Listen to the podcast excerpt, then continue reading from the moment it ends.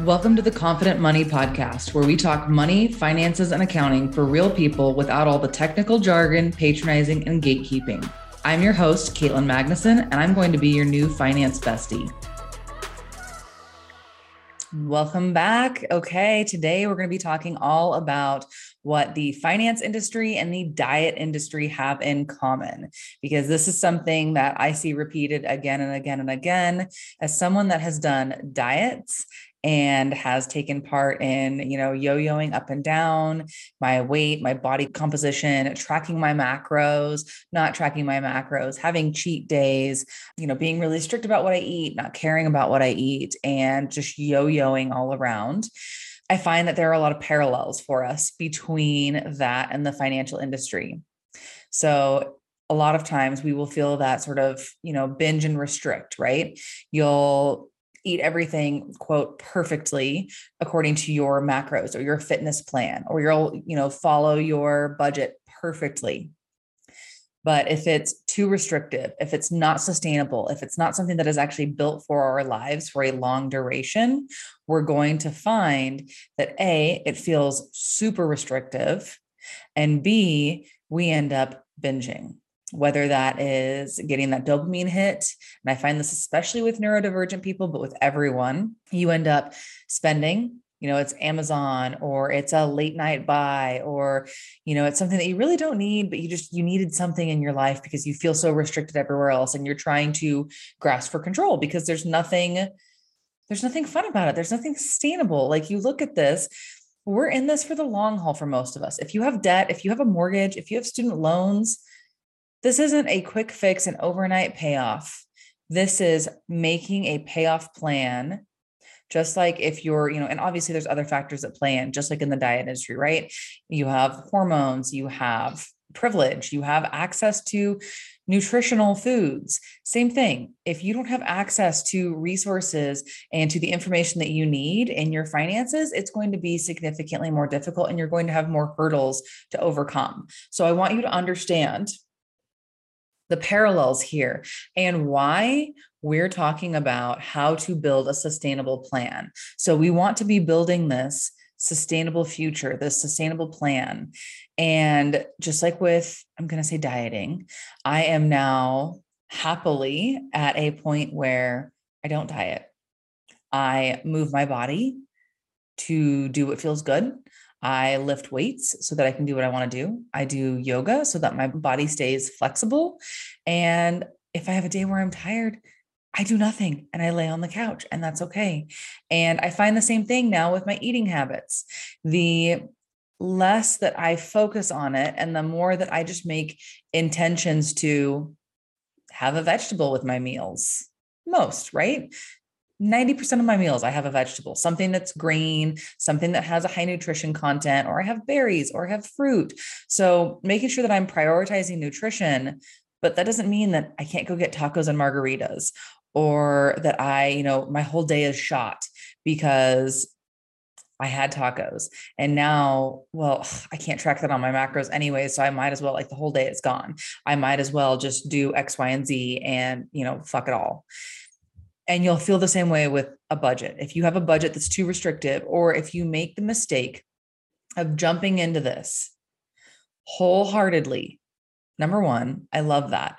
But let's jump into it wholeheartedly with baby steps because any drastic changes in your life are going to be more difficult to maintain sustainably on a long term basis.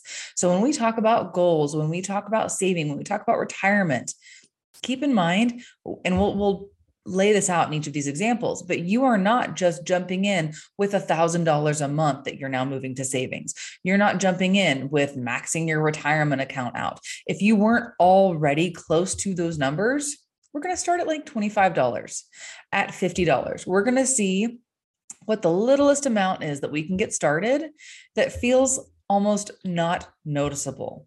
For me with food, cool it was just making sure that I had a green vegetable or a red vegetable of some sort with every meal. Like, okay, cool, let's incorporate that in. Or it's making sure that I got up and I walked for the day. It's the same thing in finances. Where can we be incorporating small things that we can be doing. Hey, if you're enjoying the show, make sure you subscribe and join our community at confidentmoneypodcast.com, where we share resources and all of the money happenings. Plus, you can send feedback and suggestions for what you'd like to see covered in future episodes. That's confidentmoneypodcast.com. Okay, back to the show. One of the things that I've been doing now that has been kind of a fun game is anytime I want to buy something fun, something that's absolutely not needed, but something that I want, number one, I think about it first. I, if it's not urgent, I'll normally give it a day or two, sometimes even a couple of weeks. And if I still find myself coming back to it, I gave myself full permission to go buy whatever that thing is. A couple of weeks ago, it was plates. It was a whole, this is what being 31 is. It was a whole dishware from Year and Day that I was very excited for because I'm hard on dishes and we had a bunch that were chipped and it was really starting to bother me. And we were almost out of bowls. And I use almost exclusively bowls and small silverware. Hello, ADHD. But bowls and small silverware are my jam. And so I decided after a couple of weeks of thinking this all through, it's like, yep, I'm going to go for it. I'm going to order them.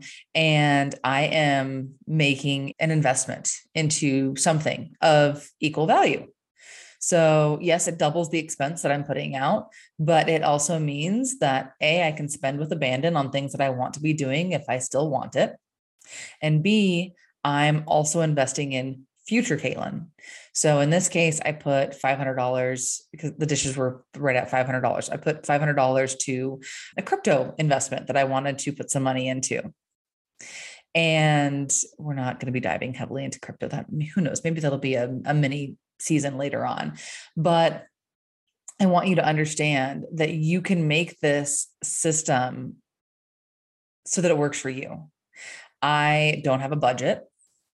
I will walk you through how I do all of my finances, but I'm also going to walk you through an example or several examples that work for a lot of my clients.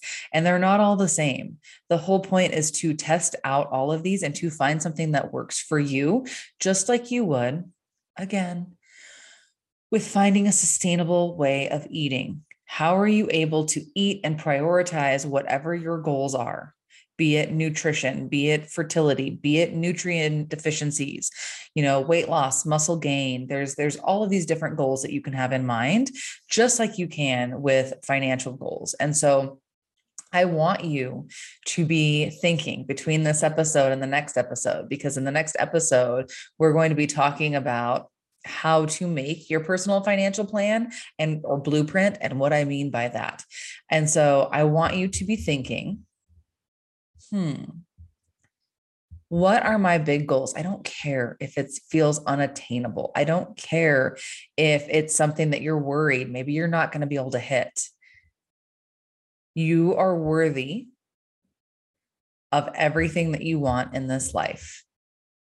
It may take you a little bit of time to get adjusted to that fact and to understand that maybe it's six steps, maybe it's 12 steps, maybe it's 37 steps.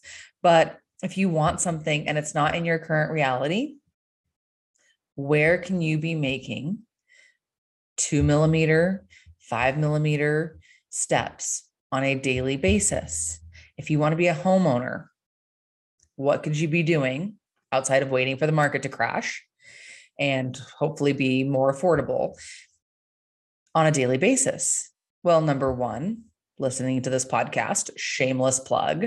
Number two, you could be getting educated about different types of mortgages and understanding what you think you'll most likely need to do based on your income, based on your finances. Could you be looking to make a career change, to be making more money, to make it easier to qualify? Could you be looking at your debt to income ratio, understanding what that is, and deciding if there's any debts that you need to prioritize paying off? Most people, when they decide that they want to buy a house and get a mortgage, would go, Oh, I'm going to start saving. That's fine. But is that the number one thing that'll do it right now? Are there, you know, down payment assistant programs? Is there money that you'll potentially need to bring to the table? Absolutely. But where are some other things that you can be looking at as a holistic picture when it comes to that goal, if that's your number one goal? If owning a house isn't your number one goal, then you pivot. You're not going to be looking at those sorts of things. You may be looking at, you know, what's the easiest place for you to be a digital nomad? If you want a family and you don't care about owning a house, like there's there's all of these different you know, micro changes that can be made based on your two, five, and kind of 10 year life plan. And I want to challenge you to start thinking about what an ideal life looks like for you now. And then part of that financial blueprint and part of that plan is actually breaking that down and working backwards, which I'm a really big fan of. It makes things a lot easier. So in 10 years, I want, I'm, I'm going to give you this as just my really open examples from my vision board, which any of you that see the video of this will see my vision board later. And I want you to understand that some of these feel lofty as hell and absolutely unattainable at this point in time. But I know because I've proven to myself over the last 10 years that all of these are absolutely possible if I'm willing to break them down, if I'm willing to trust in the fact that setting the goal and reverse engineering it is incredibly powerful. So I'm 31. I'll be 32 in May of this year. And in 10 years, I plan to have a home built on the property that we bought this last year. I plan to have at least one other house in another country that we can use for to live in part time. Um, I've been looking just because I like to get really specific with these goals. I've been looking in Italy, Spain, or Portugal. Um, I want to have a philanthropic arm to my business or my life where I'm really passionate about spaying and neutering and free veterinary services for those who can't afford it. I'm we have three cats, three dogs, and 10 chickens, and they're all rescues. And so for me, that's a really important aspect of my life. And one of the best ways to help combat pet overpopulation is offering spay and neuter and educational services. And I want to be a published author. So, and I want to have over a million dollars in investments in 10 years. So, what does that look like if I break it down? So, we're going to go back to like what five years of that looks like and we're going to break it down smaller. And then we're going to go to two years. And then we're going to go to, okay, what does that look like today? What does that look like next month? What does that look like next quarter? And these really lofty or really big goals start to feel so much more attainable. So be thinking of your happiest, your most supported, your safest, and your most joy filled self and life. What does that look like? And bring that to our next episode.